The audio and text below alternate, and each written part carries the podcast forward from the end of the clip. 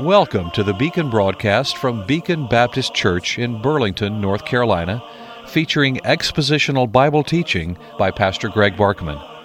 If you'd like to correspond with the Beacon broadcast, or if you wish to support this radio ministry, write to The Beacon Broadcast, Post Office Box 159, Alamance, North Carolina 27201, or find us on the web at beaconbaptist.com. beaconbaptist.com. The Beacon broadcast is supported in part by the gifts of faithful listeners. Now, with today's message from God's Word, here is Greg Barkman.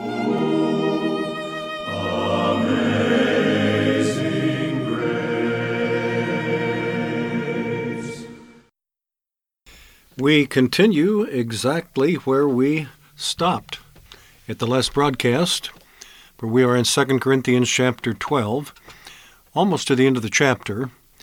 And we find that in the last two verses, Paul enumerates a number of sins that were found in the Corinthian church and sins that were common in the society in which they lived, and sins that are very common in the society in which we live and are found in the churches that we attend and belong to, and even, no doubt, found many of them in our own lives as well. And they need to be recognized for what they are sin. They need to be acknowledged if they are present in our lives. They need to be confessed to God and His forgiveness sought. They need to be forsaken with the help of God's Spirit dwelling within us. They need to be put behind us.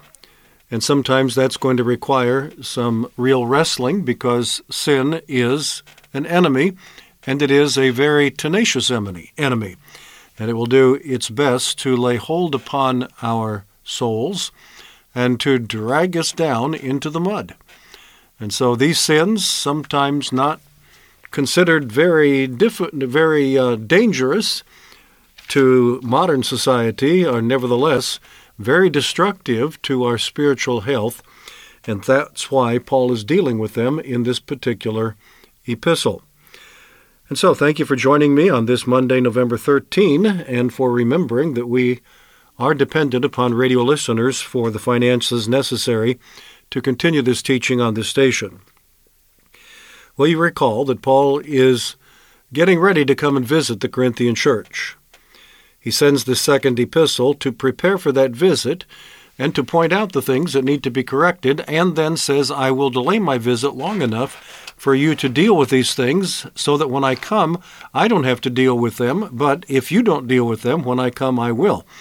And that means that our visit is not going to be the happy, joyful one that you would want it to be and that I would want it to be, and that would be helpful and edifying to us, but when there is sin that has not been dealt with, that needs to be dealt with first. You have to get the sin out before you can enjoy the blessings of God.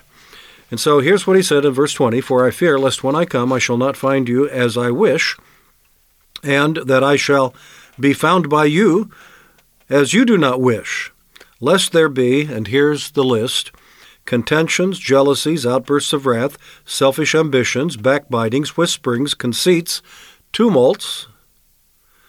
And then verse 21 Lest when I come again, my God will humble me among you, and I shall mourn for many who have sinned before, and have not repented of the uncleanness, fornication, and lewdness which they have practiced.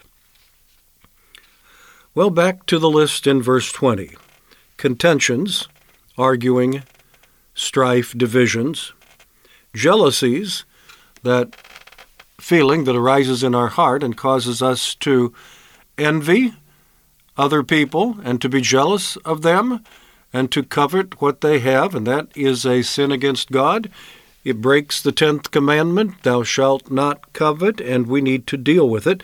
And the way we deal with it, as I pointed out on the broadcast Friday, is that we learn, like the Apostle Paul learned and t- tells us about in the Philippians chapter 4, we need to learn in whatever state we are therewith to be content.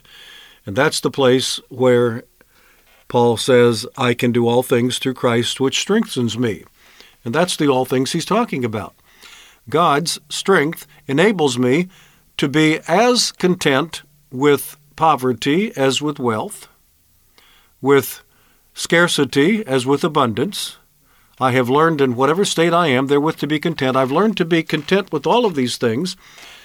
It had to be learned. It didn't come quickly. It didn't come instantly. It didn't come upon my entrance into the Christian life. It didn't come automatically with the new birth. It had to be learned, but it had to be learned. It had to be learned by the Apostle Paul, and it has to be learned by us so that we can be perfectly content with Christ and the blessings which He bestows and the fellowship which we have with Him and with what He, in His sovereign, gracious wisdom, assigns to us, what He gives to us of this world's goods, what He gives to us of this world's opportunities, what He gives to us of this world's gifts and talents, and so forth, on and on it goes.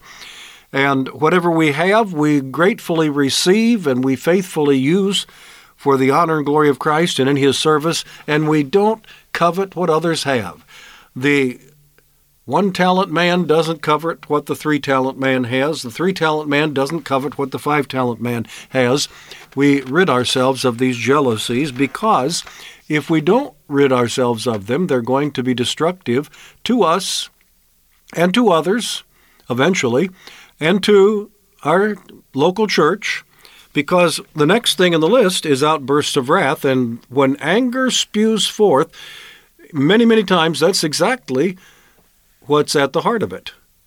Jealousy causes us to burst out in anger. And when you find yourself angry, don't say, oh, that was just a slip of the tongue. Oh, that isn't what I'm really like. Recognize that this is a manifestation of what you are inside, but it can be corrected. That's the good news. In the power of God's Holy Spirit, you don't have to be that way, but when you manifest that kind of temper, you are manifesting what's really there.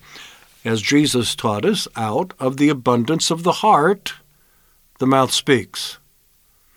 It doesn't speak out of out of a vacuum, doesn't speak out of nowhere. Oh, that just came out of nowhere. It grabbed me by the by the nape of the neck and made me spew forth that outburst of anger. No, it was a an eruption of something that was within you like a volcano. A volcano boils and boils and boils, and then eventually it boils over. And when the volcano boils over, the scientist doesn't say, Well, what do you know? That came out of nowhere. He knows better than that, and so do you. If you know anything about volcanoes, you know that there has been this seething mass of boiling lava rumbling around inside that mountain for some time, and when it gets to a certain point, it erupts. And woe to the person who gets in the way of it. And when our hearts are filled with jealousy toward others and discontentment with what God has given to us, that at some point that jealousy and that discontentment are going to erupt into anger toward others, particularly those that we are jealous of, when we haven't gotten our way because we haven't submitted to God's way, and that outburst of wrath comes out, and boy, then it creates all kinds of havoc. And when you lash out at someone, it is very, very, very damaging. We like to think, well, that was just a little slip of the tongue, and that'll soon be forgotten.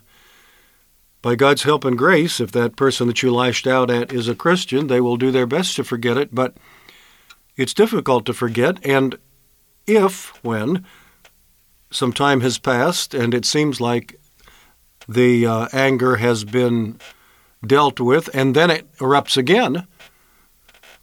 Now it's going to be more difficult. It's it's not that the person that you're angry with, if they are a Christian, it's not that they're not able and willing to forgive, but it is that they become less trusting. What they don't know is are you working on this?